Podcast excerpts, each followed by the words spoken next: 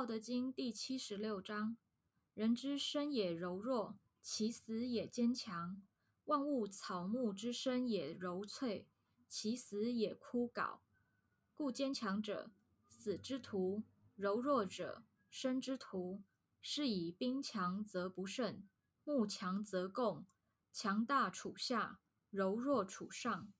七十六章说明：人活着的时候，身体是柔弱的，一死就僵硬了；草木活着的时候，枝叶是脆弱的，一死就枯槁了。坚强属于死的特质，柔弱属于生的特质。